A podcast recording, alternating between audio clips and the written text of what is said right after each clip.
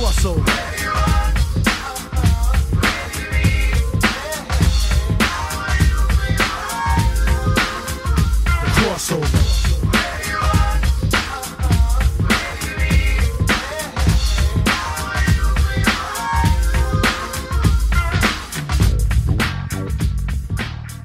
Back to the Crossover Podcast, the show where you get comics, pop culture, and sports, and it is a redux today. We are doing Infinity War again, two weeks in a row. We're going to be talking about Avengers Infinity War. Last week, you got kind of our hot off the presses, hot takes of the movie, where we basically came out and were that little kid from The Incredibles going, "That was totally wicked!"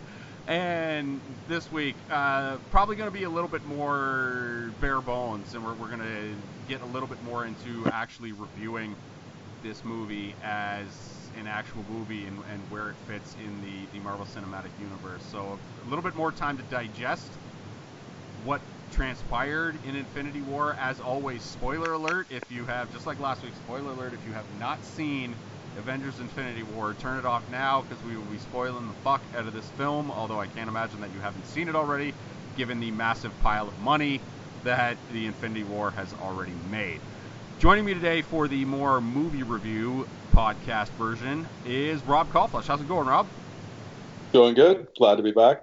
All right. Good to have you back. Uh, also with us today is Mike Leapak. How's it going, Mike? Yeah, it's going well. Thanks for having me. No problem. And the final part of our little square table here, Dave Freiberg. How's it going, Dave? I'm loving life.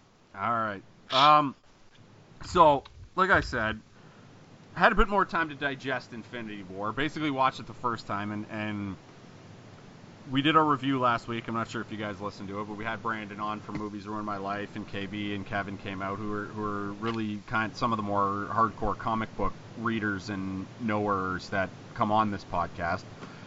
Um, and we kind of reviewed it more as like fanboys, I would say, than, than reviewing it as an actual movie and, and where this should go in the, the M C U timeline and in, or just grade it in, as far as the, the M C U go, movies go. But yeah, so last week there was a lot of like, boy, that was really cool. Boy, that was really cool. Boy, it was really cool that they did the snap. Boy, I really liked that scene. Boy, I really liked that, and so on and so forth.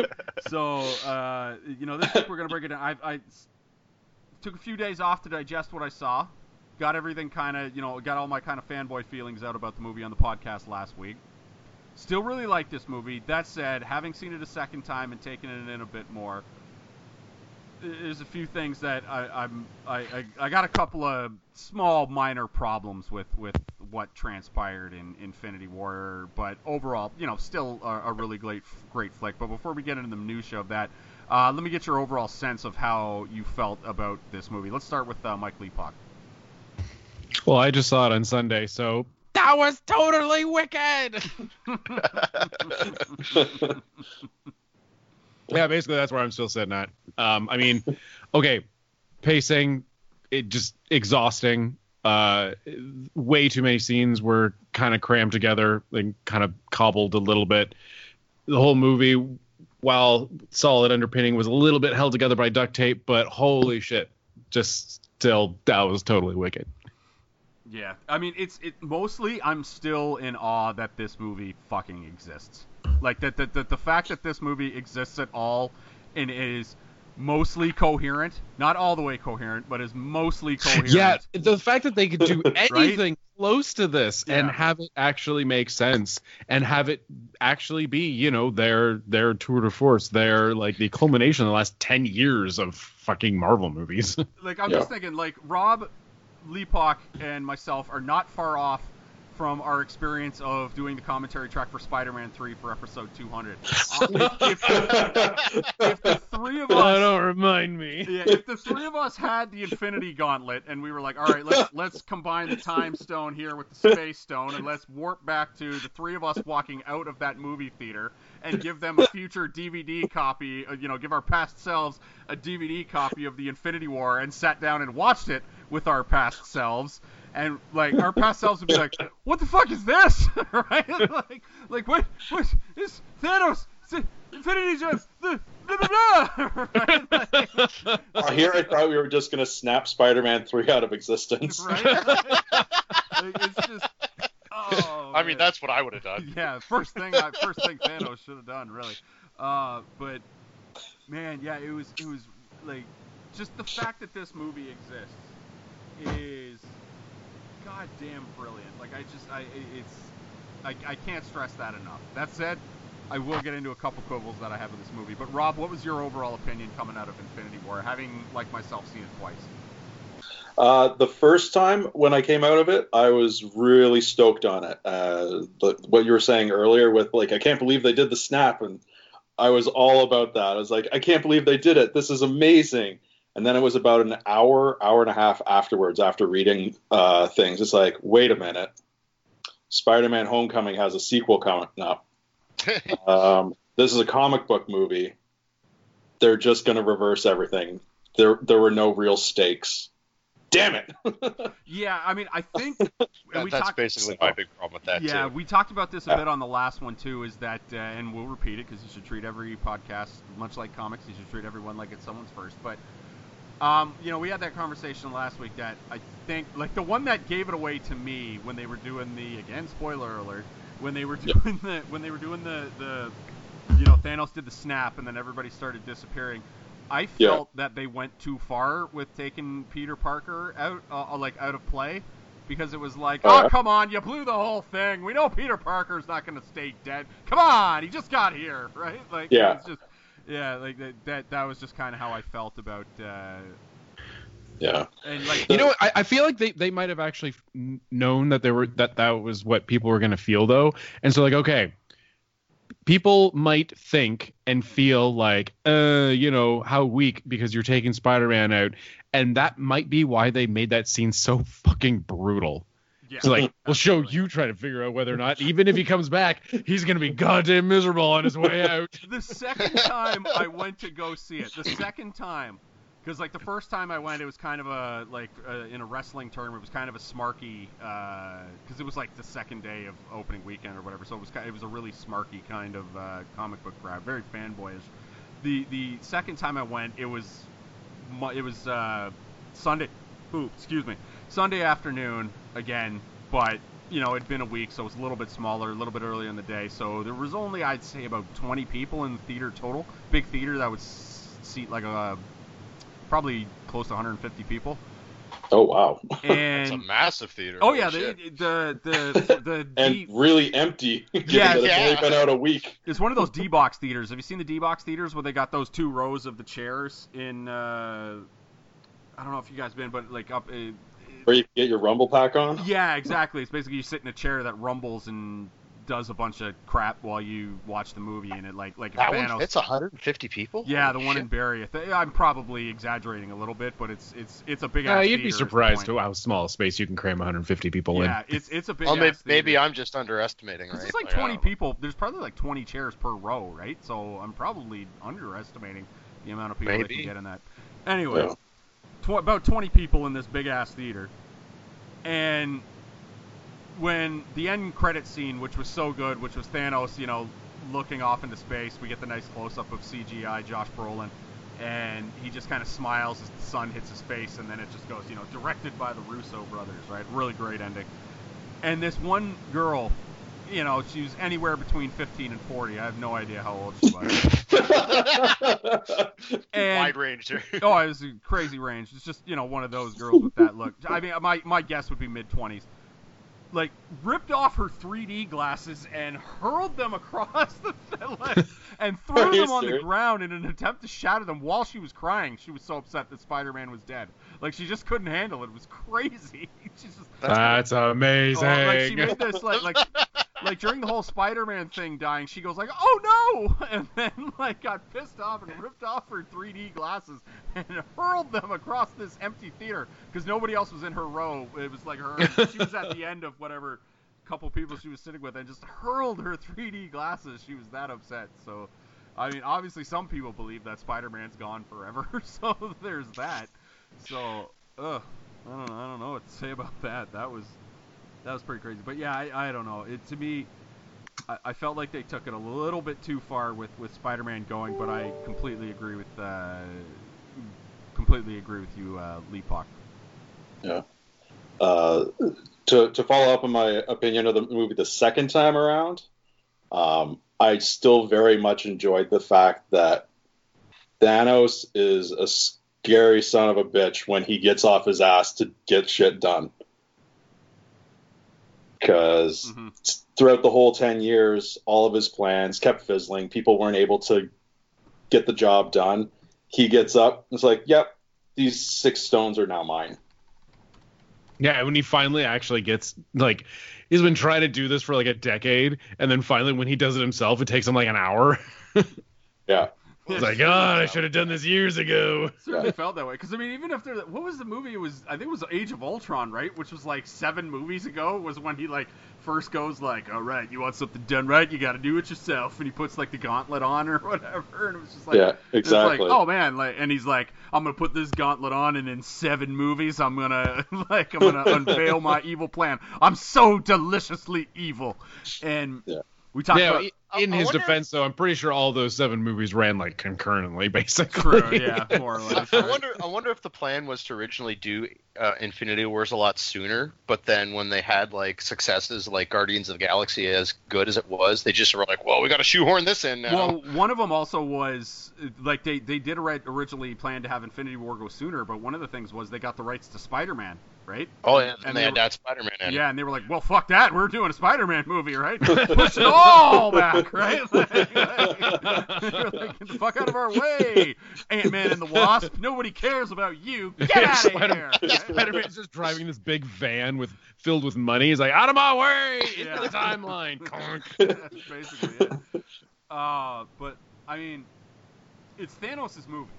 It's, yeah, it's I agree completely. And, and that's why I still mm-hmm. very much enjoyed it the second time round, because, yeah, there's a number of Marvel characters that I still enjoyed watching throughout the thing, but I enjoyed every moment that Thanos was on the screen. Yeah, um, just, I, I mean, we got the some some glorious person on the internet, whether or not this the, these numbers are accurate or not, but I'm staring at them right now, so we're gonna play a little game called Guess the Screen Time with most of the, most of the, uh, the characters in this movie. Are we going in seconds or minutes? Uh, it's it seems to be in in roughly, like, every number ends in like a zero or a five, so so it's it's they're rounding up basically, but th- this is what we'll go with. Um, Dave, if you had to guess, how much time Thanos got the most screen time? How mu- how many minutes do you think Thanos was on the screen for? It's a three-hour movie. No, two and a half. Two and a half. Yeah, yeah, like. Two and three quarters type of thing, but your point stands. Oh, really? Oh. Yeah. Um, I'm gonna go with like thirty-five minutes. A little bit lower. Uh, he's at twenty-nine minutes, so roughly a half hour of Thanos in this movie. So you're you're in. I was actually gonna say twenty-five. I was gonna say twenty-five to thirty-five. When you said thirty-five, I was like, yes. Yeah, yeah. Yeah. So roughly a half hour of Thanos. Leapak, would you care to guess uh, which character got the second amount of screen time? Second most uh, amount of screen time. Gonna go with Tony Stark. Okay. And Rob? I'm gonna say Thor. And Dave, oh, get, who would you guess had the second most amount of screen time? See, I, I was gonna go with... one of our options. Sorry, you were gonna go with who? I was going to go with Thor as well. Thor, okay. It really I, seemed like he was like... I, I would have guessed Thor, because it felt like Thor got the second most amount of screen time. Thor actually got the fourth most amount of screen time. He clocked in at fourteen minutes and thirty seconds. Well, I guess Spider-Man was in there just as much as Tony Stark. Yeah. Um, Gamora got the most second most screen time at a little less no. than twenty minutes. So she was about ten minutes less than...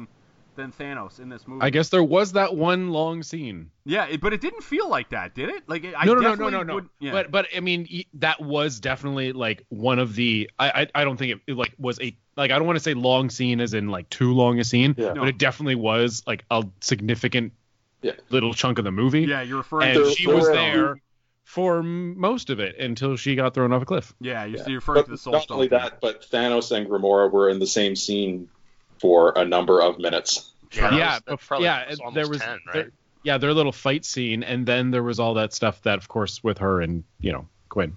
Now, yeah.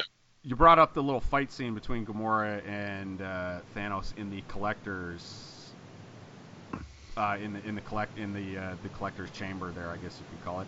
Did you happen in to catch, nowhere? Yeah, in nowhere. Did you happen to catch the little Easter egg in in oh. who uh, in the uh, in the collector's thing as to who there there was a uh, particular person who was trapped and was uh, on I knew way. Who this person was. Okay. But going into the second viewing, mm-hmm. could not see it. Okay, it's there's like um, a, when they first start sneaking in, uh, there's like a close up of Gamora, there's like a close up shot of Gamora on the right side of the screen, and this particular character is in the back left part of the screen. Yeah, I think uh, I saw something about who this is. I yeah. know. I think.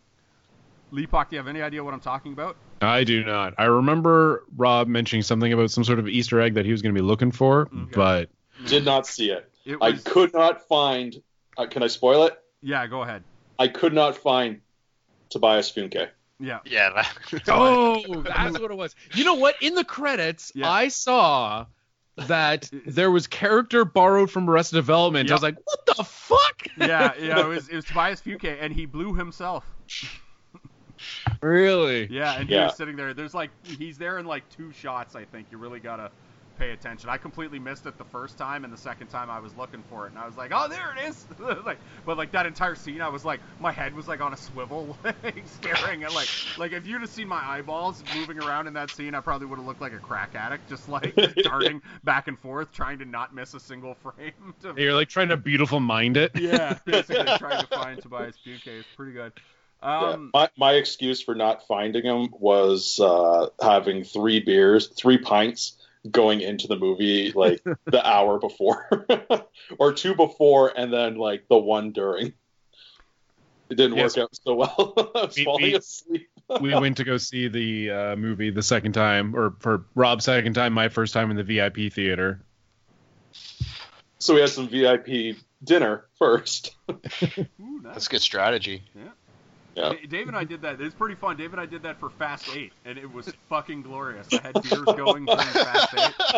I highly recommend the V I P experience for the Fast movie franchise.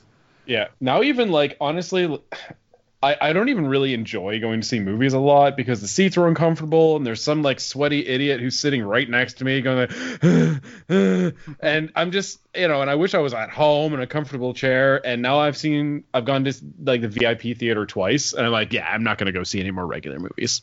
It really you feels diva. Like the best way to go see a movie. It, it, it's the perfect, perfect you, way to go watch it. You yeah. divas. Uh, Tony Stark clocked in at eighteen minutes for this movie. He had the third most screen time. Stephen Strange, fifth most screen time. We mentioned Thor had the fourth most. eleven minutes and thirty seconds. Peter Quill slash Star-Lord, ten minutes, fifteen seconds on the screen. Peter Quill, who I think we mentioned this last week. I'm going to bring it up again. I'm not sure how you guys feel about this, but let's have a little conversation about who's, which character's stock went up and which one went down in this particular movie. For me, I think nobody had their stock drop faster and harder than Peter Quill slash Star-Lord in this film. Rob, agree or disagree? Uh, after the first viewing, I completely agree. The second viewing, I still agree, but to a lesser degree. 'Cause he, and even the, after the first time, he still very much acted in character. It's just he put aside the greater good. He didn't want to become Thanos. He don't. He didn't want to look at the greater good. Or any good, because he's a or, dick. Or any, yeah. yeah. Well, yeah, within his character, he, I, I, it felt like it was his character, but he definitely did mailed in this performance. Like to, to me, this this it this, seemed like he didn't care about it. Yeah, the way they had Peter Quill carrying on in this film, and the and the, the thing that they were meant made us to believe. I think the lasting, the, like the most lasting impact for me, with the Infinity War. And it, it's it's really this weird ancillary thing, but I really think Infinity War hammers home the point that Guardians of the Galaxy two was just really not a good movie. It it was not a good movie in terms of developing those characters, because we kind of not, not even Drax. I well, well like Dra- like Drax is funny, but I mean like I feel like having seen it, the the Gamora Star-Lord, like, love story has not been fleshed out in a way, especially in Guardians two, because Guardians two, there, there there was more stuff between Gamora and Nebula than there was Gamora and yeah. Peter Quill, right? That Peter Quill would be so pissed off that, that, that Guardians of the Galaxy, or sorry, that, that Gamora would be dead, that he's like, well, fuck it, I'm just gonna punch, I'm so pissed off, I'm gonna punch this guy in the face, even though he'll destroy the galaxy, because I'm about to punch, like, I just, I have to punch this guy in the face so badly that I don't give a fuck if it endangers half of yeah. the galaxy, right? Like, it, it just didn't, like, ten seconds before, like, sorry, not ten seconds, but earlier in the movie, she made him promise to kill her. Yeah, yeah. And, like, the entire time, like, with, and the, the, although that scene was great when he was, like, pointing a gun at her and Thanos was like, you know, she told you to do it, boy, and stuff like that. It was like, and then he's just, like, laughs in his face. Yeah, like that. Like this guy. Yeah, like that. That bit was really good. Yeah, he fires, all the bubbles come out. Yeah, that was great. He's like, I like you. Yeah, he just phased out of there. That was, I approve. That was brilliant, but just like when, when Zoe Saldana was like standing there in the green makeup, crying her eyes out and stuff, and going like, "Do it, you promised," and it's like, yeah, it didn't really, yeah. Like, and just their conversation earlier where he, where she was like, "Swear on your mother," and he's like, "Okay, I swear on your mother," and then they immediately shot that emotional stuff in the foot with Drax being like, you know, you know, I'm able, to I'm stay. invisible. Yeah, I'm invisible. I'm completely still, and it's just like. I don't know, little things like that didn't register with me, and it really just, like, the fact that Gamora, they really haven't hammered out that Gamora and Quill really like or even love each other at all, especially in that second Guardians of the Galaxy movie. I think it, I think it really pushes, I honestly think for whatever reason this movie, because of the way that, like, the stuff that we were expected to buy, just, and maybe this is just for me, it really pushes Guardians of the Galaxy Volume two, which I had probably in the bottom five of M C U movies. It might push it down into, like, friggin' Thor the Dark World territory for me, just based on, on the stuff we were meant to buy in the really emotional scenes in this movie. I don't know. Am I am I crazy, Leapak? What do you think? I don't know. I mean, I still like Guardians two. I see where you're coming from, though, because it feels like this movie um, had the most extreme stuff from Guardians two in it. Like, Guardians two, if, if you look at it, I remember seeing this this graph where it was like all the M C U movies on this graph, and it was a uh, uh, along the the x-axis was uh, intelligence to idiocy, and on the y-axis was entertaining to not entertaining. Mm. And so you had some movies that was like, you know, really, really smart, but not very entertaining. And then there's things like Guardians two, which is dumb as shit, but really fucking entertaining. And it's like they took the, the the craziest stuff from that, like the most extreme of the dumb, funny stuff from Guardians two, and just kind of peppered it into this movie. And that was mostly what we saw of the Guardians. So I can see that you'd think it's it would, you know, make you feel worse about the movie, because it's like, oh, yeah, Guardians two was full of that shit. But it was also full of, like, middle shit. But it was like almost everything we saw from the Guardians of the Galaxy was like the dumbest shit that they could pull out of Guardians two. I don't know. I, I really liked um, the the Rocket and Thor little side quest thing. With yeah, Groot. that was. Yeah, I, I mean, when right? the Guardians are mostly when the Guardians were talking to each other. Okay, yeah. When they're together. Okay, that's yeah. fair.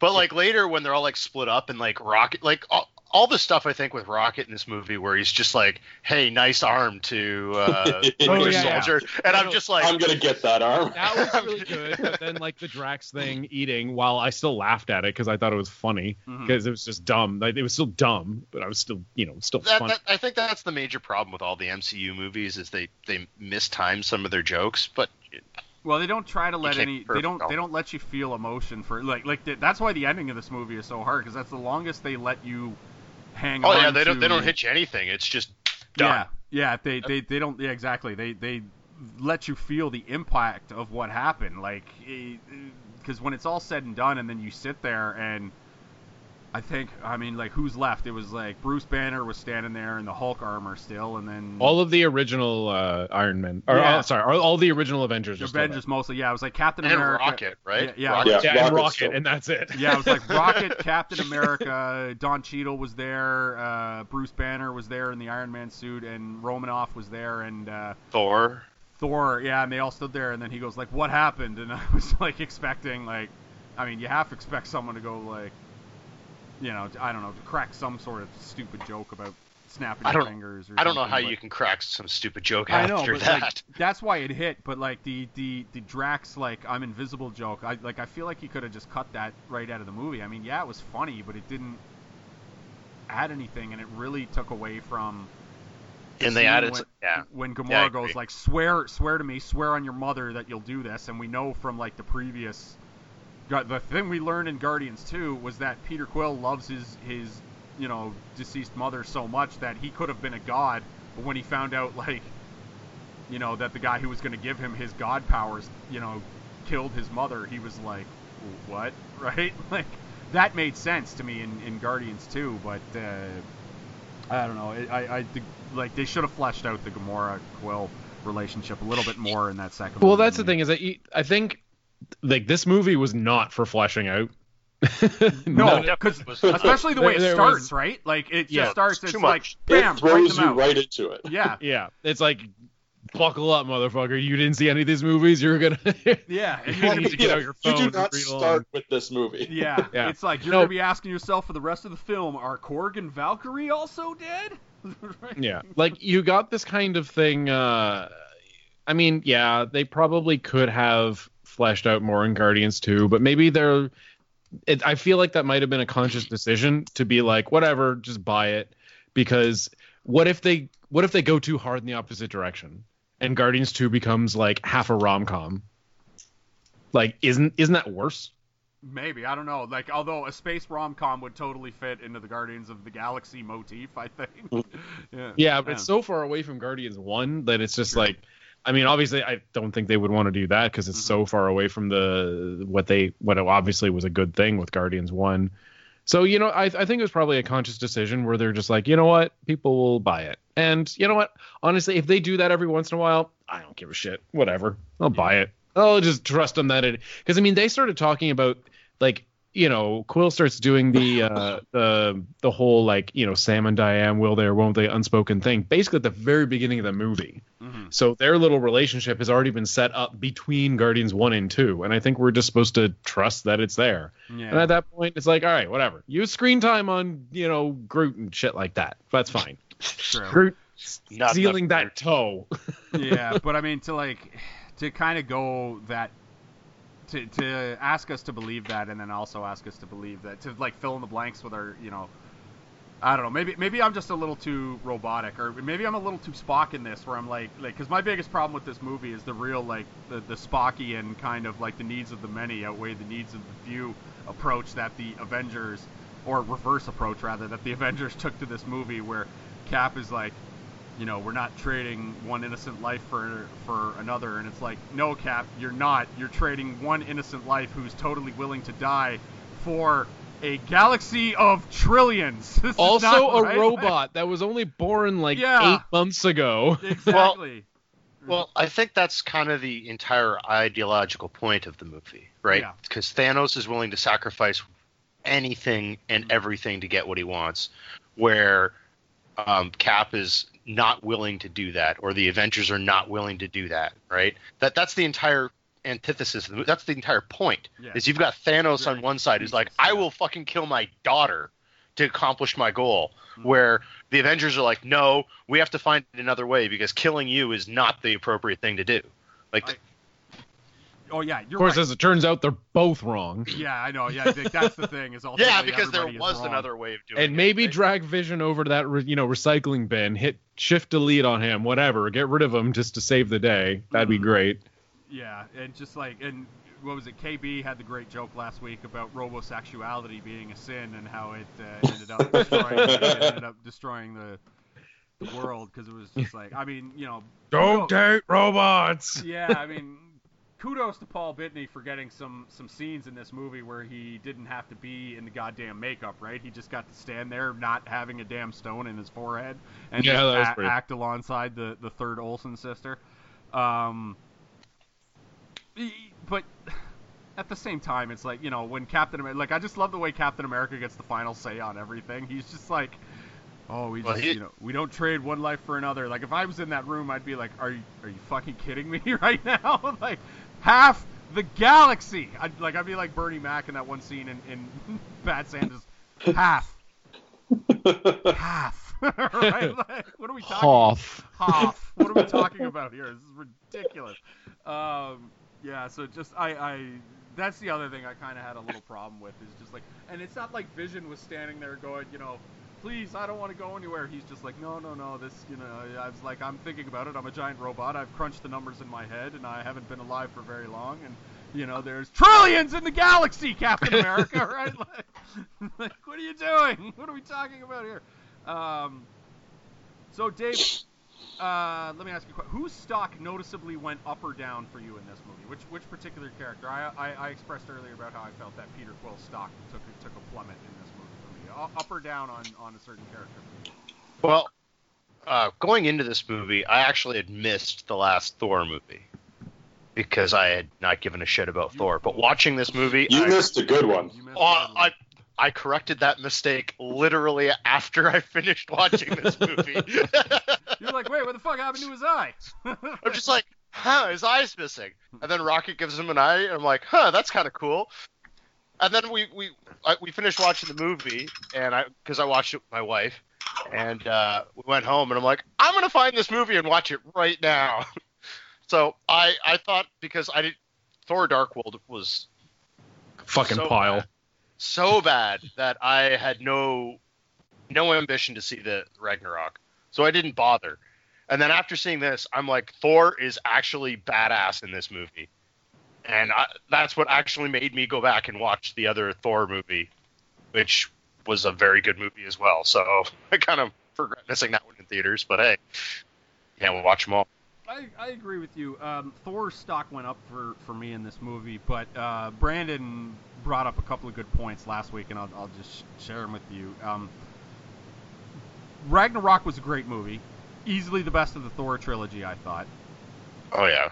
And but like they, they, they did some really nice character, you know, changes to Thor, like to Thor, to make him more fleshed out and a bit more brilliant, because he is a god, right? So you've got to do yeah. stuff with him to make him actually relatable. And they did that in Thor Ragnarok, and I thought it was excellent. And then they kind of went back on some of that stuff in in. Infinity War. Like, when you really think about it, they, they did like a two steps forward, one step back kind of a thing, because they're like, alright, his eye's back now, so he's no longer like sexy pi- space pirate man, as, as Drax put it. He's not a like, pirate angel. yeah, he's not like, yeah, he's not a pirate angel, right? And then it was like, we spend all of Thor Ragnarok going like, hey, you don't need a weapon, Thor, you're not the god of, of you know, hammers. You're, hammers. God of, you're the god of thunder. And then he spends this entire movie, and uh, although it was great that we got to see Peter Dinklage finally be taller than everybody for a change, uh, it was still him just being like, I need a weapon. And it's like, no, you don't. You're the god of thunder, right? Like, and it's like, even though he went to go get like Beta Ray Bill's Stormbreaker, it was still just like, eh. But that said, every time Thor was on screen in this movie, it was it was a goddamn delight. Even though they kind of, I, I kind of agree with, with Brandon's sentiment that they, they kind of went backwards a little bit there and kind of made Thor Ragnarok a little bit, nullified some of the stuff they did there in Thor Ragnarok, but uh, I, I agree. Thor stock very much up for me. I, I, I thought he was, I thought he was a lot of fun every time he was on screen in this movie. It was like, ooh, what's about to happen? It, it may have been a, a bit of a step back. That it's like, yeah, now he has another weapon, but he's throwing around a lot more lightning. Yes, that's true. Like, when the axe was, was whipping yeah. around, there was lightning coming out of it, shocking people and stuff. Which is, yeah, like, well, the big thing with Thor Ragnarok is that it shows like.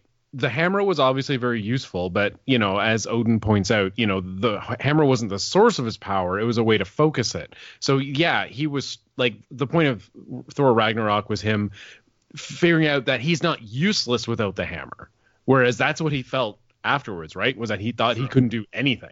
Very good point. And, you know, so now he's like, all right, I'm badass without a hammer. Now I'm going to get a giant fucking axe, and I'm going to use my badass self and this axe to just fucking murder everyone.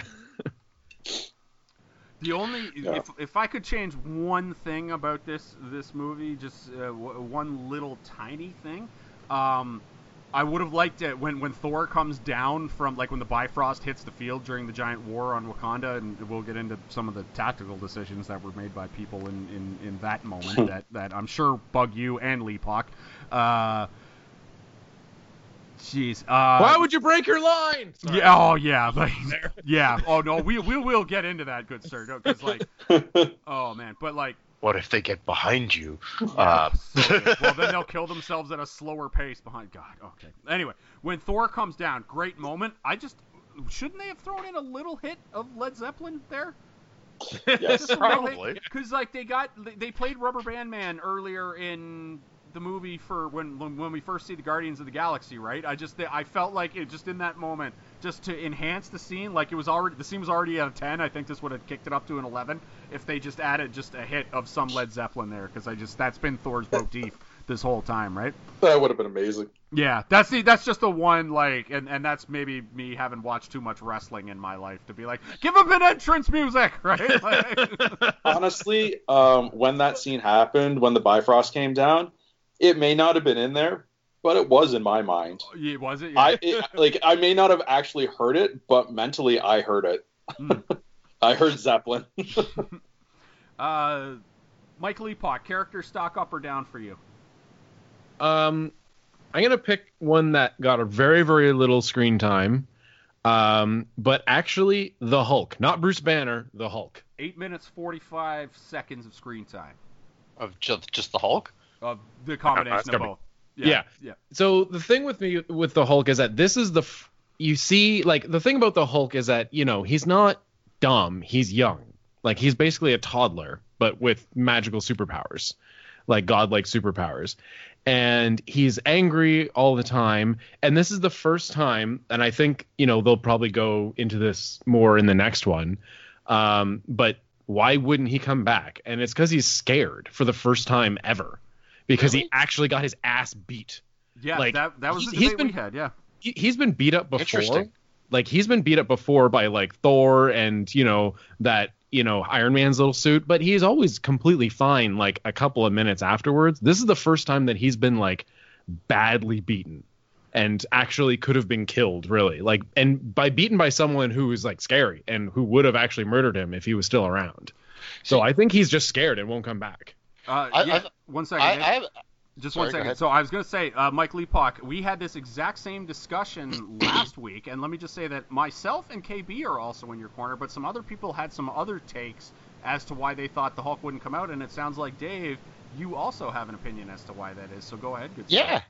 Well, you see, I thought it was he, – he wouldn't come out only on Earth, right? Am I correct on that point? Uh, yeah, because well, because Banner spends uh, what is it? Banner is he's in space, he gets beat, and then Heimdall does the you know, uh, yeah, and sends uh, him yeah, back to Earth. Bifrost him to Earth. Yeah, he, he right? does the so you know, he one last time thing, right? So, yeah, and then he spends. So so now he's Earth. now he's only on Earth, right?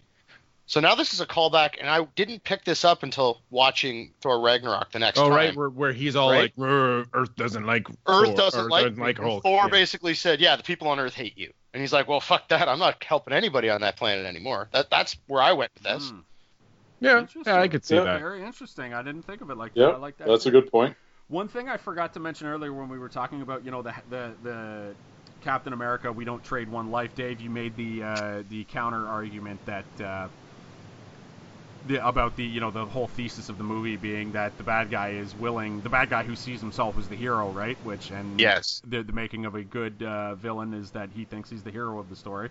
Um, won't trade one life. Uh, Cap's line of we don't trade one innocent life for another, but Cap was more than willing to sacrifice the entire nation of Wakanda.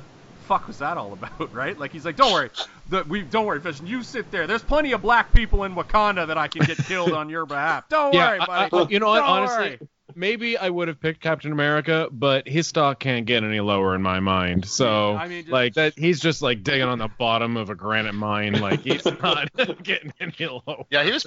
His whole character could have been like not even in this movie, and it wouldn't have made any difference. Well, what What did he do in this movie? Uh, he got he, punched in the face. He had a cool entrance. Which um, we made, did didn't he even use.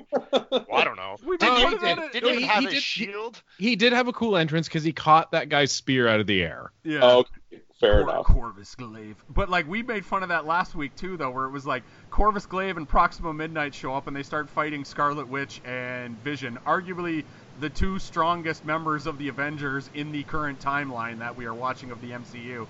And they kick the shit out of the two of them and nearly pry the mind gem out of Vision's head. And then who shows up to save the day? Falcon, the B-team. Yeah, Falcon, the Scarlet Witch, and Captain Rogers, of the whom only one has superpowers. And, like, Captain America's superpowers are, like, I've...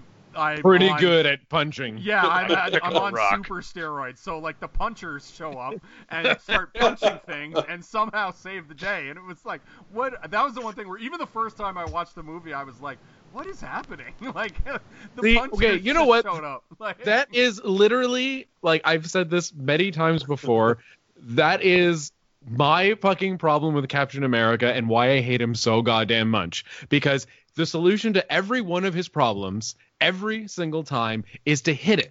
All yeah. of it. That's the only thing he's ever tried to do, ever, is punch his way out of things. And it keeps working! Yeah, he's like, oh, you know what? I'm going to stand here. I'm going to say really noble things. And when that doesn't work, I'm going to punch it. Right? Well, that's the thing. He says these noble things, and everyone is like watching me like, you're fucking retarded. And then he goes just does blindly, just waving his arms around like a lunatic. And then he just wins every time. He's like fucking Mister Magoo of the Marvel Universe. Oh, God, it was so weird. Uh, the fact that Scarlet Witch and Vision were on like a honeymoon in Scotland, I thought was pretty hilarious. Um, how about you? Rob, have you had a chance to pick whose stock went up or down for you? I, I haven't, but I don't, re- I, don't, I don't really have an answer for this. Okay. So, I mean, I was going to say Thor and say yeah. up, but... his, his stock for me, like, he got an the, axe. I really did like. I really did like the axe, and I really enjoyed that Groot made the handle. Yeah, that yeah, was really that cool. was good. Yeah, that was a. Fun oh yeah, one. That was another scene I, I was gonna bring up with mm-hmm. uh, the positive scene with the Guardians of the Galaxy yeah. interacting with other people, like Groot and them. That that whole thing was awesome. Yeah, that was really good. Like uh, Tyrion's run around trying to find the handle. Yeah, and. It just looks like I got this. Mm-hmm. I'm a big boy now. Yeah, but uh, I don't know. The characters that I like, um, they all still did great. None of them tanked. Um, and the ones that I didn't really care about didn't really matter to me. We uh, before we get into like favorite scene and whatnot or, or favorite moment, uh, let's let's talk about we, we we briefly touched on the the quote unquote deaths that have that occurred in this particular film. Um, I want to talk about some of like let's let's. I mean, we talked about a little bit this last week, but let's start with let's start with Mike. How many of these deaths actually registered for you? And that's, I guess, kind of a fancy way of saying, do you think anybody is actually still going to be dead when this is all kind of said and done after the events of Avengers four were? We all assume people come back because, hey, they got to make Spider-Man two and Black Panther two, right? Yeah. Um, I mean, of the the Snap people, um, they're almost, I think they're all coming back. Mm-hmm. Uh, I think Loki's gone. Yeah. I think his, and the way that he did with his, like his eyes bulging out, I was like, oh, I bet he's faking it. Oh, no, he didn't. Oh, God, that's gross. Yeah. Like, that was the one that really resonated. And then when the he threw Gamora off too, like that that was another one that was definitely like that that resonated with me. The Snap also, like, it was really good, um but I was like, yeah, you know, I'll probably be back. But I was honestly okay. um I am, as the Snap was happening, like even mid Snap, when I saw, you know, Spider-Man and Black Panther go, I was like, then I started getting more worried about the people who survived. Because mm-hmm. I'm like, ooh, I'm pretty sure everyone who lived is going to eat it. When the Snap's undone and it's just going to switch, that fifty percent is going to die and the fifty percent yeah. that got snapped away can come, come back. No, honestly, I think that, that something like that might happen, actually. Like, not obviously a straight swap, like this half of the galaxy for the other one. We'll just, you know, jump on in there. But I think there may be some sort of trade-off with some of the heroes. Maybe. If I had I, to I, I might applaud Marvel if they actually do that and make it stick. Yeah, like some of them stick. That to me, be, like anybody who was anybody who was on the ship at the beginning of the movie has got to stay dead. Like Heimdall's got to stay dead. The Asgardians and Loki has got to stay dead. Yeah, yeah, Heimdall was really sad too. That yeah, was... that was a bad one, but only because Idris Elba's so goddamn awesome. Oh um, yeah, absolutely. I'm getting like, real it's... sick. I'm pretty sure the only reason that character has survived this long is because Idris Elba is so good. Yeah, that's true. Also, like, he, had, he had no in, he had, like no reason to be in this, these movies for you know for this long. To go off on a tangent, uh, don't do James Bond, Idris Elba. N- not because you're a black guy and I don't want a black guy playing James Bond, but because James Bond fucking sucks and you're way too good for James Bond. uh, So, yeah. He's so. like, but Matt Pierce, I need a new beach house. That's true. you, you know, respect, respect to me, respect to that, if that's the case. Um, yeah, I feel like Vision, I think, is going to be the because I think I think you're right. I think everyone who died post snap or pre snap, I should say, pre snap N F L reference. Uh, anybody pre snap, I think, has got to stay dead. Uh, like, because they've got to, they they can't just be like. They they can't undo everything. That would be yeah.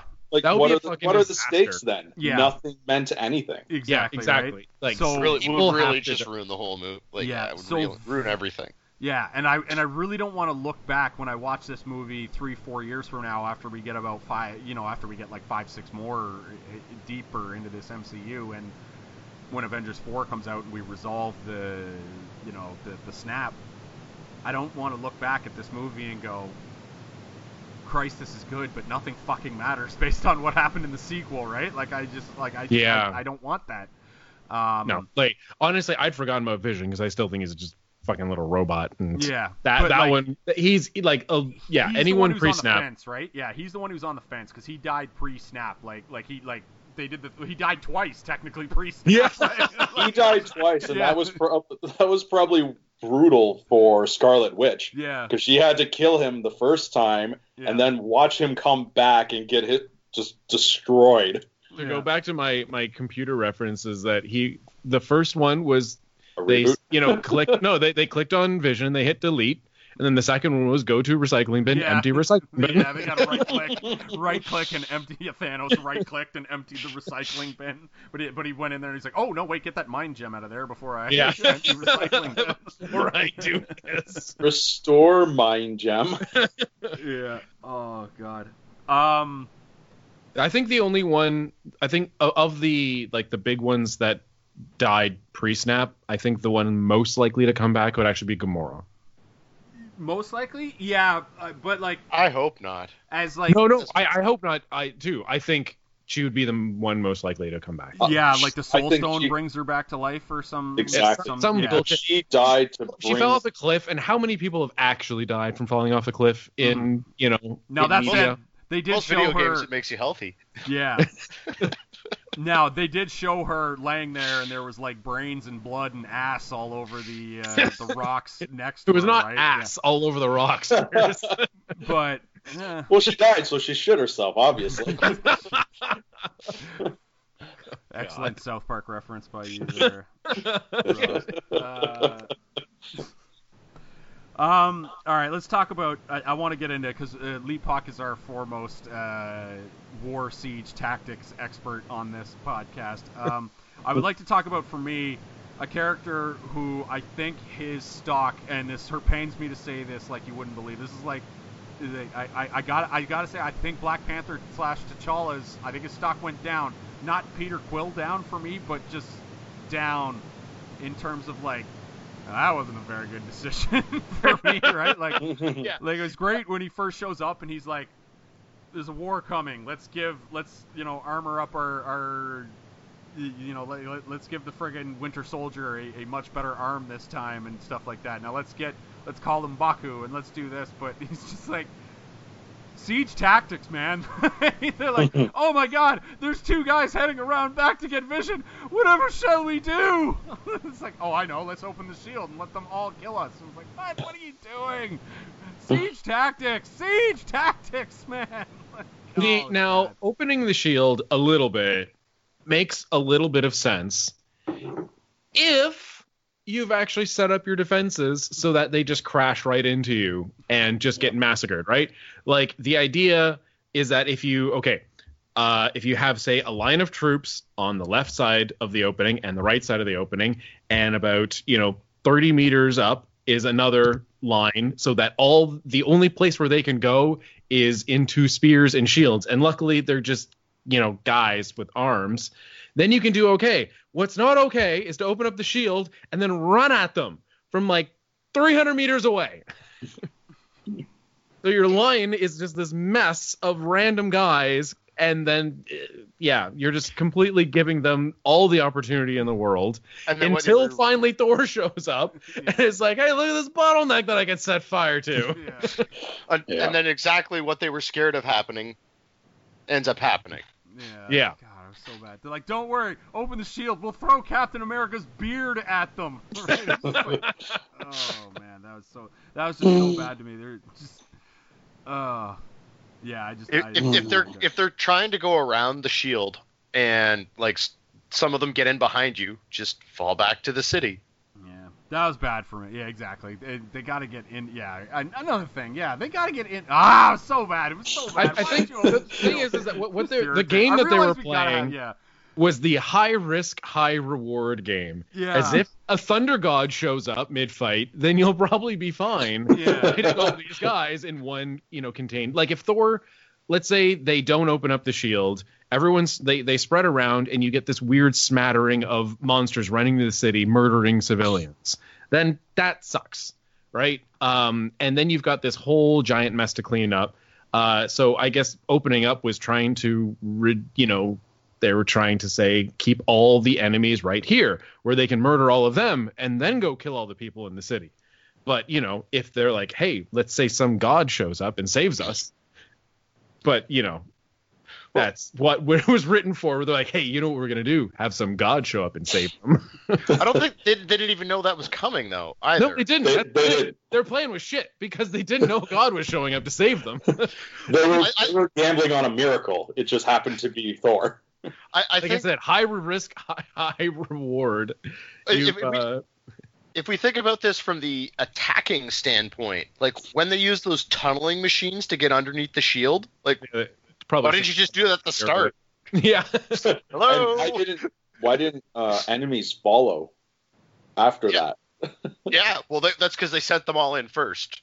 Yeah. And they didn't have anybody left. So you're attacking from space. Why not put one on one side of the city and another one maybe on the other side of the city? Yeah. Well, that might whoa, work. Oh, we got to surround them? Uh, it seems like a lot of work. Although, can I actually say, one thing I was really impressed with was the actual competency of the, uh, of the you know, whatever they are, the children of Thanos, the faux Avengers.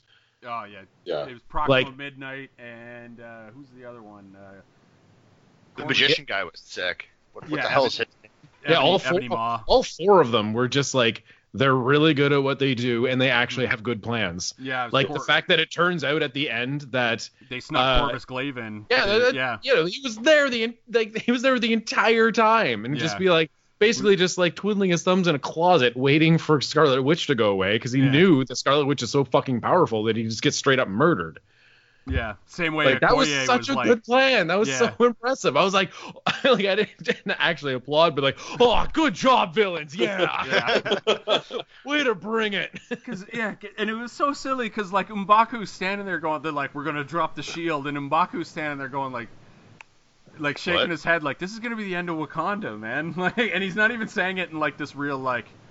You know, this is our last, you know, this is Wakanda's last stand sort of a thing. He's like saying there's, re- he said it in such a like, there's really no re- need for Wakanda to die today, but apparently this is the decision we're making. Yeah. and, like, and, and it was the way he said this, this is the end of Wakanda. And then Okoye goes, then it will be the noblest death of all time. And I was like, actually, no, you're going to go in the books as like one of the dumbest tactical, like tactical yeah, because, maneuvers in the history I mean, of warfare. What they have to do is, like, is just delay for a couple of hours. Yeah. like, like we've got blood to spare. Well, let's see. Let's test that theory.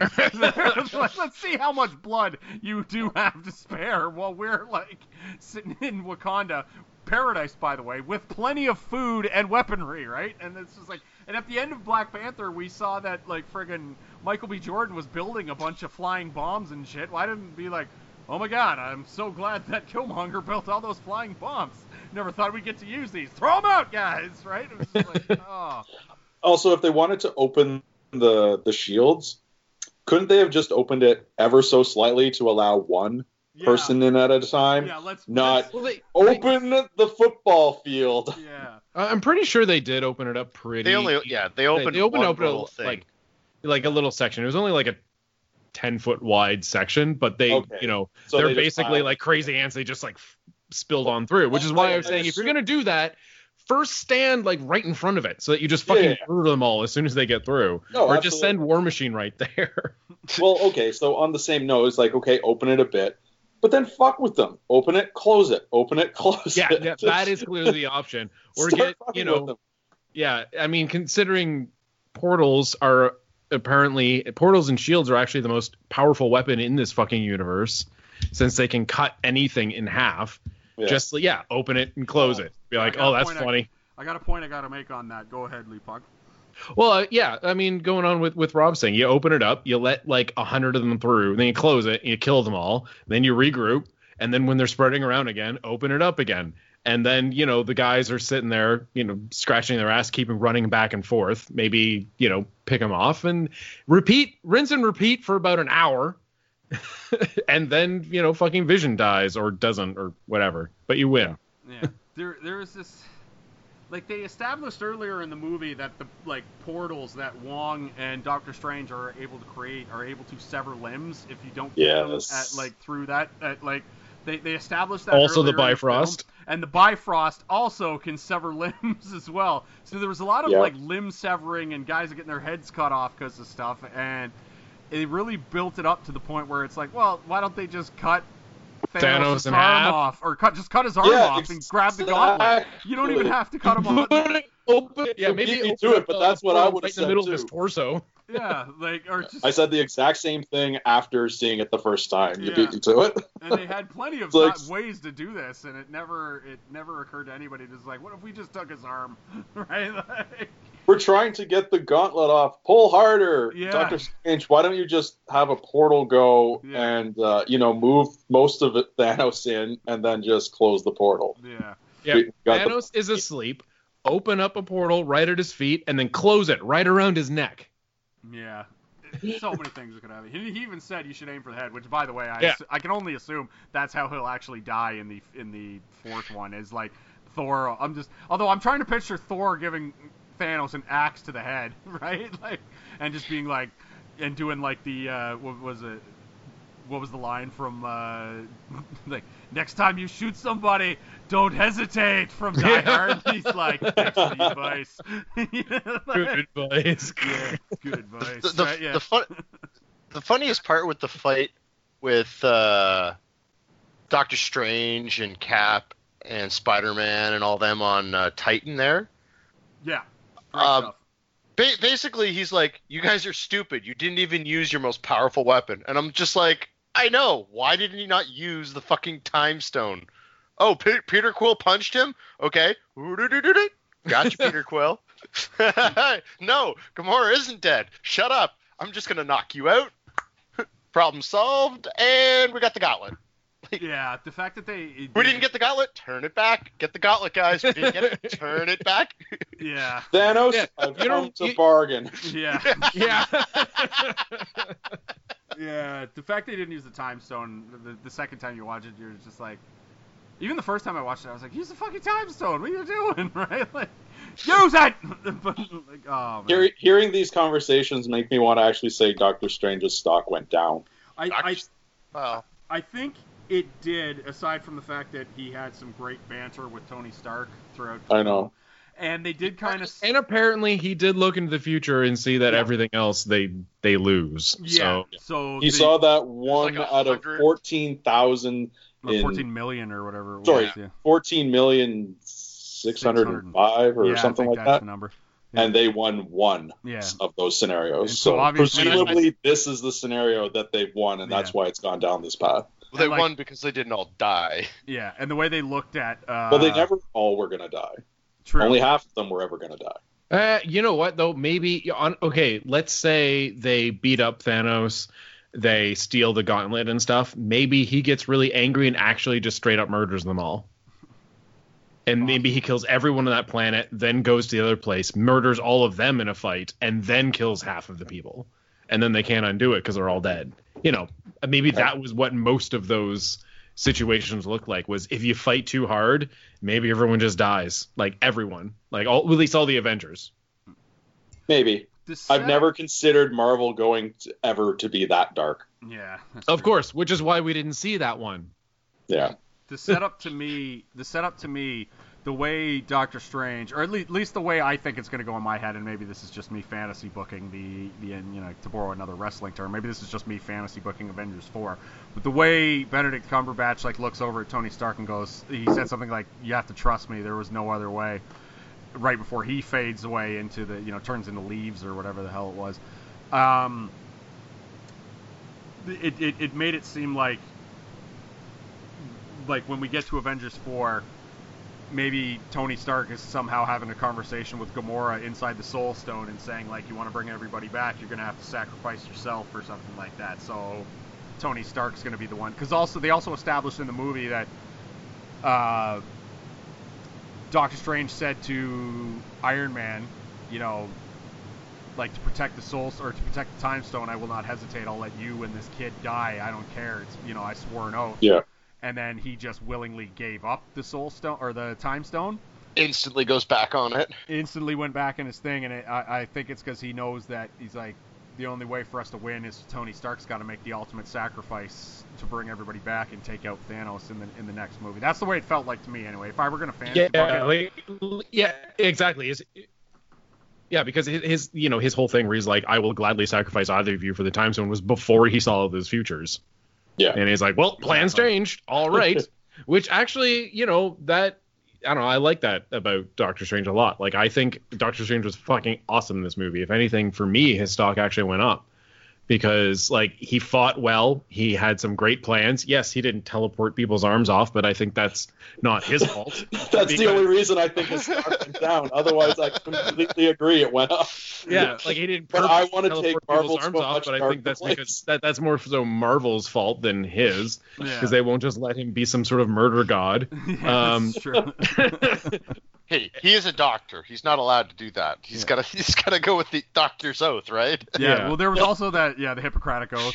Yeah, there was also the bit first do no harm. Uh there is the bit where he goes No no uh, no first teleport his head off, then figure it out later. Come yeah. on. What was the what was the what is it? Uh he goes, I'm Peter Parker, and he goes, Doctor Strange, and he goes, oh, I guess we're using our code names now. Not true, Peter Parker, because St- Strange is his last name, and he is a doctor, so that was technically his his real name. No, I love that. Was, oh, we're making like, using our made-up names. Then I am Spider-Man. Yeah. And that's why he just looked at him and was like, uh, okay. yeah. Go fuck yourself, kid.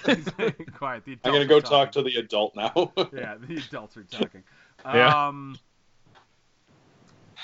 Dave Freiberg, favorite scene in this movie? Let's talk favorite scenes now. Favorite scene. Jeez, yep. That's a tough one to throw me on first, the spot for. First thing that comes to your dome piece. Well, I have to say uh, the the fight scene that I enjoyed the most was the fight on Titan, yeah. because I got to see all, all the characters that were on Titan use their skills specific way. They did basically used everything and were in like. It matched everybody who was going to happen there. And I thought that it was really neat to have those characters together. Like, having Tony Stark and Peter Quill and Doctor Strange all in the same, like, okay, th- we have to d- hash out this plan where, like, Quill and Iron Man are, like, yelling at each other for this plan as Doctor Strange is just like, uh, fuck you guys, I'm going to go figure out what we actually have to do. I-, I thought that that fight scene was yeah, the best. Yeah, I like that. And Spider-Man going, like, you know, magic punch, magic punch, magic kick, and stuff like that like, yeah. was all great. And then like, yeah. like Peter Quill, I judged both times around. Yeah, and, and like, yeah. yeah, the bit where like uh, Doctor Strange has like got his like magic whip, and he's like holding down Thanos' arm while Peter Quill is like running on magic platforms that he's making for, yeah, for him to go and then punch Thanos in the face and drop a grenade on his back, and then Thanos looks down and sees a grenade attached to his back, and as he does, Peter Quill like flips him off and dives backwards into a Doctor Strange portal, like all that stuff, just absolutely yeah. brilliant. I also really enjoyed in that scene that Thanos threw a moon at Tony Stark. Yeah. Yes. Yeah, that was a lot of fun. Yeah. When he finally gets really moon. mad. Yeah, it's like, fuck this, bringing the moon down. Oh, great. Uh, Rob Kauflash, favorite scene in this movie? I think it's got to be the snap. Just going with the snap. Yeah, I think... That's the first one that comes to mind because that yeah. they actually did it. Obviously, yeah. it's not going to stick, but the fact that they even did it, I thought was great. My favorite sequence is actually the the, the thing that happens right after, like like when the snap when happens. When it cuts immediately to the Soul Stone yeah. uh, or with uh, Thanos Gamora. talking to little Gamora. Yeah, and she goes, yeah. oh, did you do it? And he's like, yeah. And he, and what it cost. What it cost. And he was just like, everything. That was so good to me. I was just like, ooh, that's good stuff. Yeah. All right. I was like, that's just good writing right there. Great stuff. We do that. Uh, I, I, really, I really enjoyed that snap, but I watched this movie with my five-year-old. And, boy, is that kind of hard to explain. They're all just resting. Yeah.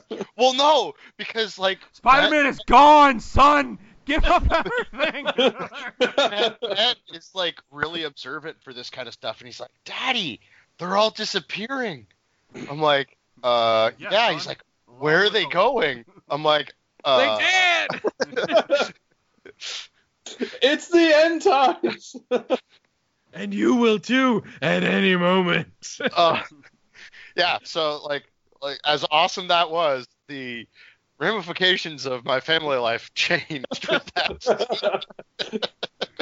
Do people you just write, write, like thank that? You, little yes, letter yes, to Marvel. You. Thank you, letter. Thanks, Marvel. My family is now fucked up. That's a strongly worded hate mail. Oh. It was rated P G thirteen. Mike Leapak, favorite scene? Um... Well, it's... You know what? This movie was so good in a lot of ways and so dense that that's really a hard hard question to answer. Uh, I, I, I'm, I'm going to go with... Uh, well, I'm first of all, I want to agree with Freiberger that, that um, the fight sequence with Thanos was the best fight sequence in the movie. And definitely one of the best sequences. I think one of the best fight sequences in the M C U. I think the best. I'm not sure what you put up against it, to be honest. I, I honestly, I just don't want to say the best and be like, that was the best ever without actually thinking about it. True, yeah. But, you know, maybe it was. Who knows? I, I, I guess we'll have to rewatch all the movies and find it. One, yeah. one of the action scenes from uh, Winter Soldier was pretty good, too. Yeah, those are the first yeah. thing that come to my head is some of the fight but, scenes in Winter Soldier. I mean, Marvel doesn't do great fight scenes. Not really. Like, their best fight sequence probably, if, if you count this as part of the M C U, which it's getting harder and harder to count the Netflix shows, is, but, like, the hallway fight scene at the end of the second episode of the first season yep. of Daredevil. Oh, that was... I love that. Is, yeah, oh, my God. Is easily the, the... I think if you count that, that's easily the best choreographed fight scene that they have in this M C U. But if you're just talking movies, I, that fight scene sequence on Titan has to be in the conversation. I don't know if it's number one. You're right. You're right, Leapak, I might have jumped the gun a little bit there, but it's it's certainly in the conversation. Yeah. Um, a little scene, though, that I, I really, really loved was basically the entire thing with the Soul Stone. Um, like... Yeah. The Red Skull showing up. Yeah. yeah. yeah. Although yeah, we never even talked about that. Red Skull showing up, it's like, all right, yeah, that's right. He had it. I forgot. Um, and then... um, you know, just, like, everything basically after the Red Skull, where he's... You see Thanos like really contemplating his decision, and he's just like, you know, I gotta do it. You know, this is the shit that I gotta do. And then that little shot of, you know, so he kills Gamora, and then he that little shot of him like lying backwards in the pool, and he just reaches over and picks up the stone. Like yeah. I just thought that whole sequence was really fucking neat, beautifully framed, just absolutely like just just a a. symphony of images, I would say. Yeah, and it was it was a really it was amazing because it was it was a much needed rest from the ridiculous cacophony of the rest of the movie. Like it was this nice, mm-hmm. perfectly still moment where something in, is interesting is happening with the main character, who's obviously Thanos, mm-hmm. and you have this really neat like uh, you know, development of a character. You can sympathize with him a little bit, you know, even as a villain. Like, you see that he's real, you know, feelings, and not just, you know, some ridiculous quote unquote comic book villain. And, you know, he's got some real depth to character. And then you just get the nice little beautiful still moment where, you know, the universe is ending or close to ending, but he's just laying back in a pool and then picks up his stone and moves on. And it just, yeah. I don't know, th- that one just stuck out to me as as a really nice moment that I enjoyed. Yeah, well, if you, it's it's really enhanced by the fact that if you think about what he was up to in the two scenes prior to that moment, he was torturing one of his daughters to get information from one of his other daughters, right? And then he takes that other daughter to the place where he then has to murder her in order to gain, you know, yet another piece of his ultimate weapon, right? So yeah, like, yeah, like there, there's a real like, it, like it was. I mean, there's a little bit of video game logic there, but but it, it yeah, it, it like worked. He's obviously, you know, a colossal dickhole. Yeah, but in, you know, seeing the uh, emotional side of villains, I think, and the more uh, more understanding their logic and where they're coming from, and that they're, you know, people, but evil people, is, I don't know. I, I think that's very important for me uh, when getting into a movie like this. And I cannot, I cannot stress this enough. And I said this on the first, uh, on, on our hot take podcast that we did last week.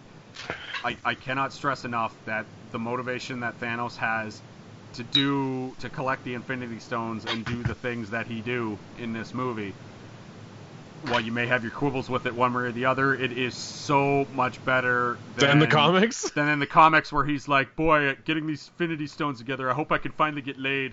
It's like, his, re- his entire reason in the comic is because he wants to impress a girl. Yeah, exactly. Ugh. He's like, "I collected all the Infinity Stones and, and killed half of uh, the galaxy. Will you be my girlfriend now, Death? Please, please, will you be my girlfriend? Please." He's like the worst virgin like you've ever met.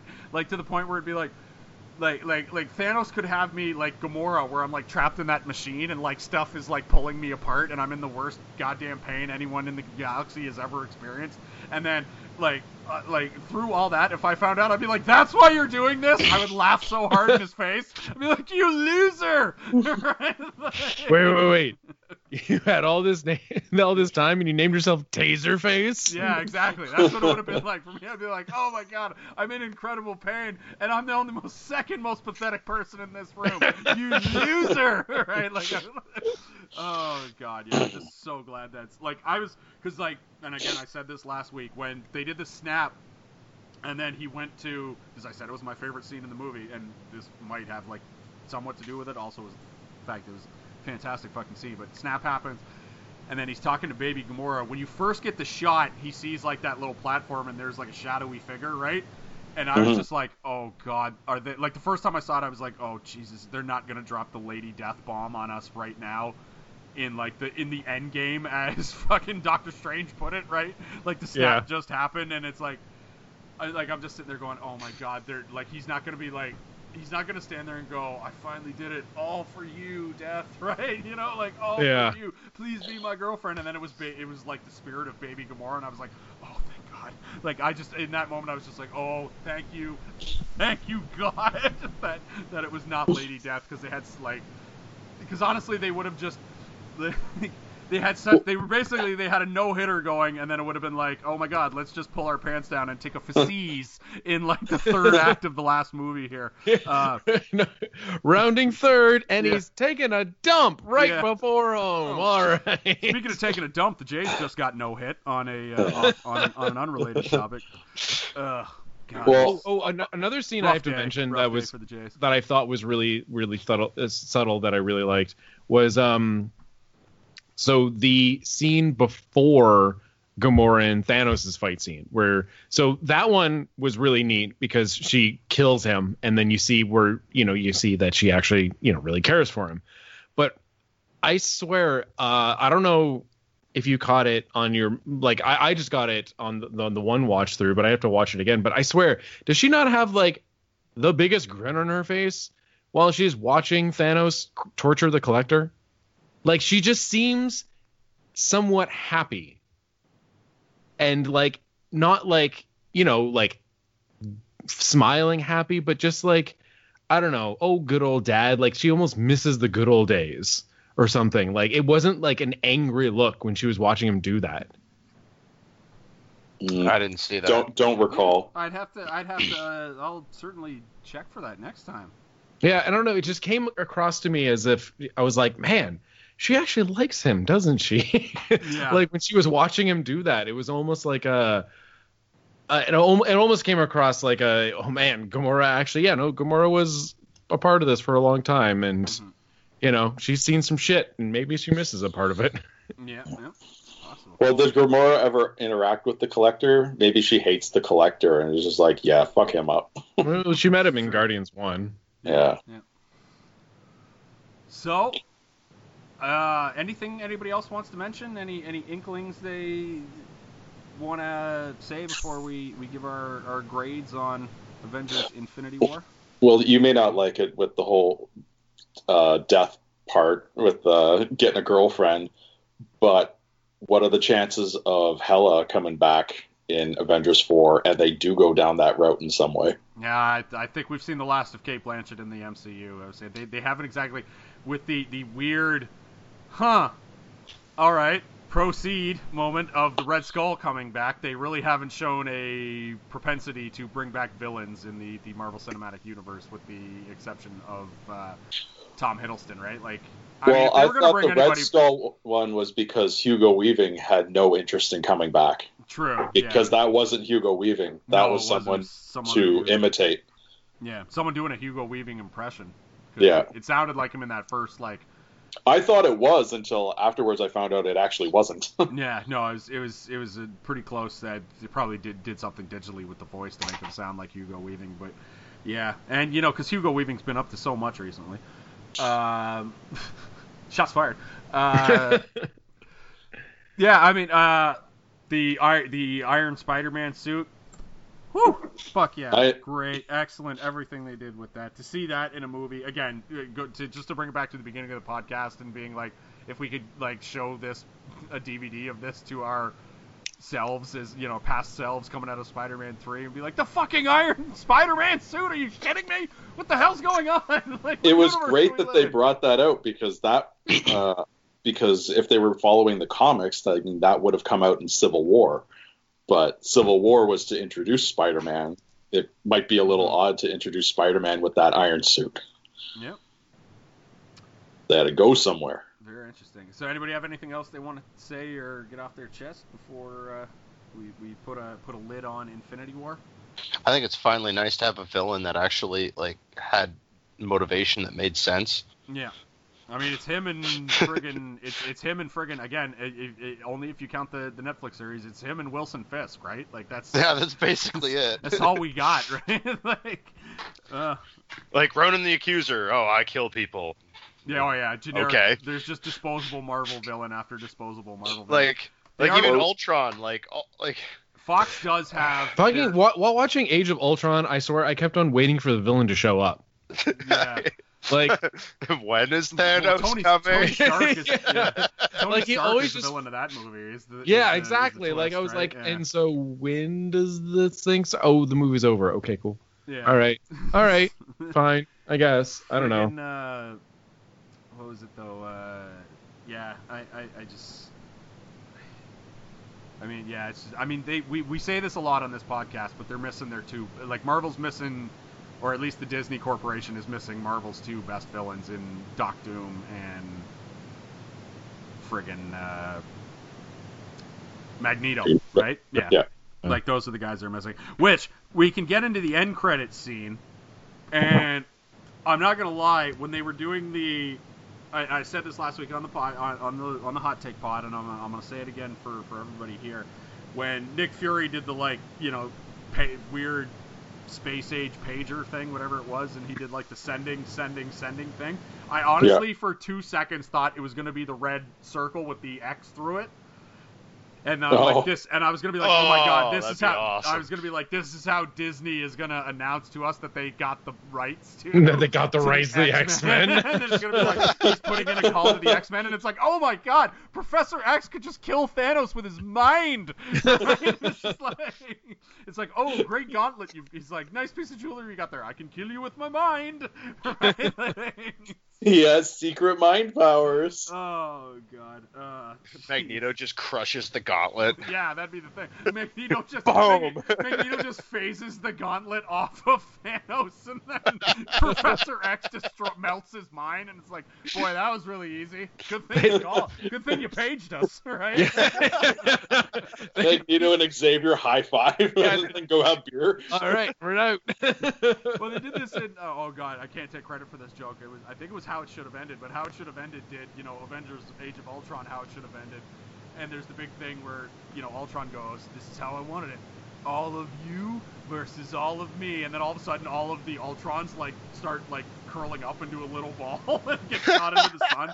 And Magneto's there, and he's like, those are my children, pointing at the Scarlet Witch and Quicksilver, right?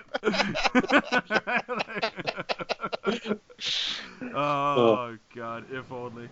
I, I remember now, I meant to open the pod this way. Um, I saw some Reddit comment just about a particular character from Star Wars, and it reminded me of Professor Farnsworth. And I was like, oh, oh, the Jedis are going to feel this one. Oh, yeah. I forgot yeah. about that. Right. Oh, yeah. I meant to open that way, so it's like opportunity missed. Yeah, yeah. That's uh, it's not bad. It's not bad. Oh, all right. Rob Kauflash. Uh... Infinity War, what is your grade, good sir?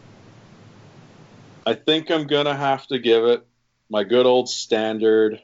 You know what? I'm going to bump it up a half. I'm going to give it eight and a half Infinity mm-hmm. Stones out of ten. Okay, all right. Maybe Mike, nine.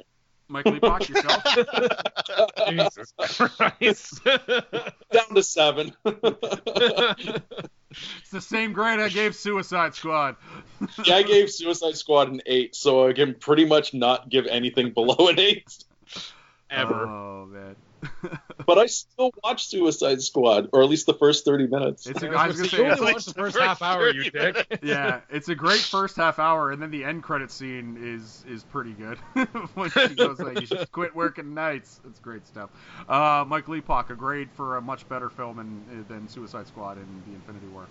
Uh, I'm going to give it a solid A. Uh, okay. I think the biggest flaw in the movie overall is just the fact that there was so much stuff in it. Mm-hmm. And you know, but there's there's really no other way to do it. No, it definitely I mean, watches like an annual. It. it definitely watches like an annual of a comic book s- series, right? Anthology, where it's like, okay, yeah. it's like it's ratings time. What do we got to do? Like, what story can we do? Because it's it's it's ratings week. It's sweeps week in comic book land. So we got to do those big ass crossovers and whatnot. It was. Yeah. Still though, there was. I, I'm, you know, I just thought on Sunday, I'm going to ignore all the bad stuff and just be like, that was fucking awesome. I'm going to give it an A. Yeah. Yeah. And no, no shame in that whatsoever. Uh, Dave Freiberg, great for uh, it was, it was definitely an eight and a half. Um, mm. My, I, I really, I really enjoyed it. Uh, although it, it did have, like, I felt the movie was a little long. Like they could have, if they would have had Thanos have more than one Infinity Stone at the start of this movie, like in a couple other end credit scenes, been like he got a, like one or two, so that they didn't have to go around and collect like five of them all at once. The, the movie like, started with him literally collecting the second one, though. Yeah. I know, but like or, I, yeah, I eight I minutes in, he had I the think, second yeah, one. If you're looking to cut stuff out of the movie, Dave, I don't think you're looking to be like, like oh, I wish he had three stones right off the hop. I think you're, I think you're, you want to say. I know. Like, I, I, I'm I, grasping. I'm grasping. At no, no, no. Also, just, Loki and all of Asgard is dead, and he's got this stone. Sweet. Yeah, no, you're just... looking, you're looking to cut like the two minute sequence of Drax going. I'm invisible, yeah. And so you're looking to cut well, crap like that. That's completely. I, I'm hoping to do that as well. I'm just saying that, like, like, it, like, for, it, like was a, Dave, it was a little long. Like yeah, that. That's that's my only complaint, really, with it. I'm is, staring at it right now. Is that Drax had four minutes? Like Dave Bautista had four minutes, forty-five seconds of screen time. Two minutes of which has to be him standing there, being like, "I'm completely invisible," and it's just like, why is this happening? Right? This, this movie like, was quite dark and did like I guess it needed some comedy, but it needed more comedy, like the way yeah. they were like action comedy, like with Rocket or with uh, Peter Quill when he's flipping him off through the portals. You don't need that that yeah. kind. No, that was that that was just classic Marvel trying to do too much to cut the tension, right?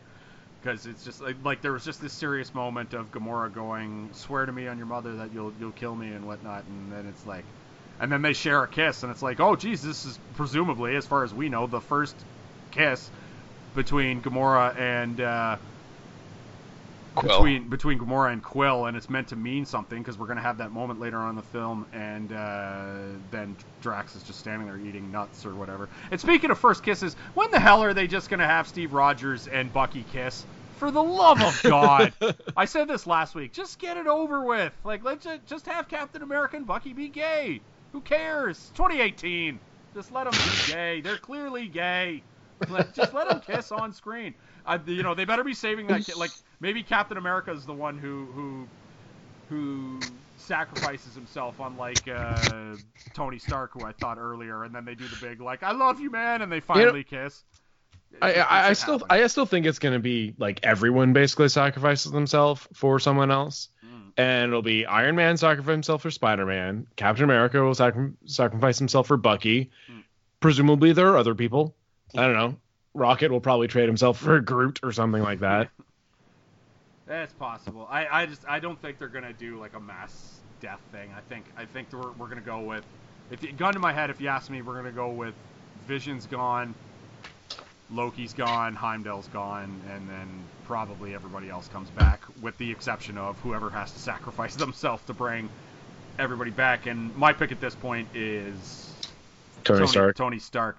Which, yeah. going mm-hmm. into this, I never bought, because you remember, I, I don't know if you guys were paying attention much to the internet chatter, but the internet chatter in the like weeks leading up to this film was everybody felt like Tony, like if like if you pulled. Everyone you thought know, Iron Man was going to die. Everyone thought Iron Man or Captain America were not making it out of this film, and I did not buy that for a goddamn second. Everybody, like, and, like, there was the whole stuff of, like, oh, Chris Evans hasn't signed on to do more films. I'm like, they're working you, morons! Haven't you ever watched wrestling, for the love of God? It's ridiculous. Ooh, hopefully nobody was killed there. Uh, yeah, and, uh, God, so bad. Uh, like, just... I can't believe, and then, yeah, the fact that they both lived through the movie, I felt a little bit vindicated, even though everybody else kind of disappeared, where I was just like, haha, you all thought they were going to die, but they didn't, because you're all a bunch of marks. And it was just like, uh, come um, on, call yeah. them rubes. Yeah, it's true. Oh. Scrubs. All right, I think we sufficiently covered this flick as much as we have, so that's now close to three hours we've done on Infinity War over the last two weeks. So I was just supposed to say, it's like we haven't been talking for three hours. No, I was no, gonna no. say, like, Jesus. No, no, no. Counting, counting this weekend, next week. So yeah. this weekend, last week. So we, we, we, I think we've sufficiently covered a pretty, pretty big movie in, in nerd history. Uh, Avengers: colon, Infinity War, twenty eighteen. Um, so that's... I am, I am glad that they, they put it all into one movie and they yeah. didn't split Infinity War up between two movies. Yeah, well, well they kind of they kind of will. There's gonna be another one. True. Yeah, I think Fine. I think I think Rob like, means back to back. Split like, it. Yeah, yeah, that they they split it such that the snap happened in this one, not the next one. Right? Miller that, Miller brought this up last podcast. Is that this movie has a lot has the same vibe kind of as the seventh Harry Potter film, right? Where the seventh Harry Potter film was just like, we're finding the magic, even down to the point where, like, I'm pretty sure at the end of the seventh one, uh, friggin', who's the bad guy in goddamn, uh, who, who's the bad guy in frickin' Harry Potter? Why can't I remember his name? Noseless Snake. Voldemort. Voldemort? Voldemort, thank you. He was uh, in this movie, too. How'd you forget that? Yeah, uh, Voldemort, yeah, Voldemort did the, uh... you know, he collects the Elder Wand or whatever at the end of that movie, right? And the last the last thing of episode seven is him, like, firing it into the sky, like, aha, I'm the most powerful creature in the universe now. Much like Thanos kind of did when he got the Infinity Gauntlet. So this this was very much like Empire Strikes Back, the seventh Harry Potter, where it's like, the bad guys are going to win at the end of this one, but, you know, there's going to be another one, sort of a... sort of a vibe to it. Which uh, that's it. M C U closed. Yeah. Go and, home. And that's the end of that chapter. Then the woman who smashed her glasses, her three D glasses, was one hundred percent right, because we're not getting any more of them. Captain Marvel is definitely not showing up to save the day. Uh, nope. Disney somehow went out of business two weeks later. Yeah, so bad.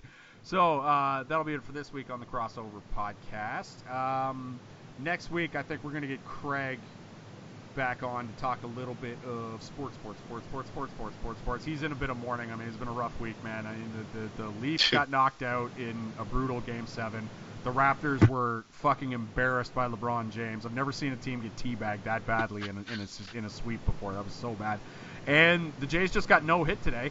And our closer was arrested for domestic ab- abuse. So we're going to give Craig a week off, and then we're going to come back. Oh, yeah, we're going to come back. Week. And, yeah, rough. It's been a rough week for Toronto sports. So we're we're definitely gonna we're like one more week. I think will be enough time for Craig to recover, and then we're going to get caught up on, on the N H L and the N B A playoffs. Hopefully, we're, we'll be talking about what the hell my Celtics are trying to do uh, against LeBron in the conference finals.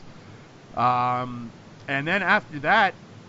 Uh, we'll be doing ooh uh, next week actually Kevin and I will be doing the live stream. I think I can announce what the heck we're going to be talking about. We are going to be meeting meeting Justin and Nick at nine thirty on, not this Friday but next Friday, from the nine thirty to ten o'clock slot, and maybe I'll make an appearance in some other slots, but definitely nine thirty from ten o'clock, and we're going to need you guys to donate while we're in that, because whoever, whichever block ends up donating the most money wins a fifty dollars gift certificate to something, and I want that fucking gift certificate, guys. So we're going to reach there to hopefully uh, win me a gift certificate. I don't know, raise money for cancer or something. I don't know. Uh, anyway, Wait, we're no. trying to spread cancer? No. We're definitely going to be raising money to, to fight cancer, and that's going to be it. But uh, Kevin's going to come on, and we are going to talk about the first season of Krypton that has been going on, and uh, I got I got some I got some thoughts and feelings on that. I'm about four episodes deep, and I'm just kind of I don't know. Just a quick one word sentence on my quick one word review of Krypton so far is, huh? so so that'll be it. That's that's a preview of, of what you're gonna get on the live stream that uh, the good people over at the Epic Film guys are gonna host as we attempt to raise money for cancer. And then after that, ladies and gentlemen, I assume it will be the same four people I'm talking to right now. Um, the Solo movie is out at the end of this month, so a couple of weeks this panel will reconvene to discuss the Solo movie. I uh, made the mistake of watching a trailer. Holy shit, it looks good. Damn yeah. it. I don't, Bob. You can, again, follow the Medellin corollary on this podcast. You can you can take the shittiest movie that's ever existed, you can cut a good trailer to it. We'll wait and see. The, the Star Wars yeah. movies have been underwhelming for the most part since their return in two thousand one. Oh, I'm uh, well aware. I'm well aware. Um, but we'll see. I just again the, the return week, was actually in ninety-nine. True. Wow. No, it wasn't. So it's been yeah. bad. It was terrible ever since then. I see what you did there. So, I said this. I said this. I've said this a bunch of times on this podcast. I just don't see how that milquetoast guy they've got playing Han Solo is going to be able to stand on the screen next to Donald Glover and Woody Harrelson. I just don't see it. And it's going to be like, it's like, oh, like, let's go follow around the much more interesting characters, please. Oh. And I, I think I texted you this, guys. Don't, don't respond to this, but I just want to put this out there into the ether on the podcast. Should the ending of Han Solo not be that Han Solo gets a choice to either take the money or do the noble thing, and the ending of the Han Solo movie should absolutely be him taking the money and not doing the noble thing and being a, I don't know, a scoundrel at the end of this movie, thus adding to the impact of the A New Hope when he comes back to do the right thing instead of just leaving to take the money. Like, let's do something to enhance the experience of the of the original films for a change, instead of just trying to forge these new paths.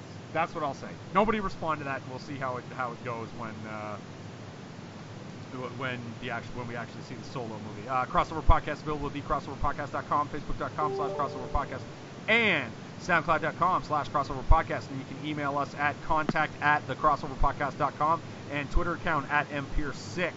Uh, that is it. for this week. Mike Leapak, Dave Freiberg, and Rob Kauflash, thank you for coming on and discussing Infinity War with me. And I'm pretty sure the next time we'll see you guys, we will be discussing Solo, a Star Wars film. Take care, you guys. I'm Nick. And I'm Justin. We are the Epic Film Guys, and we'd like just a moment of your time to talk about an extremely important event coming up this May.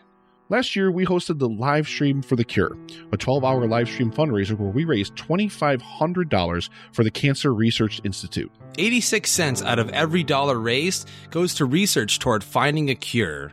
And this year, we're aiming to smash that goal, and we need your help to do it. Join us from May eighteenth through the twentieth for thirty hours of amazing live stream content from us and a whole host of amazing podcasters who will be joining us to try to reach five thousand dollars. For more information, please visit w w w dot livestream for the cure dot com. Together, we can make a difference.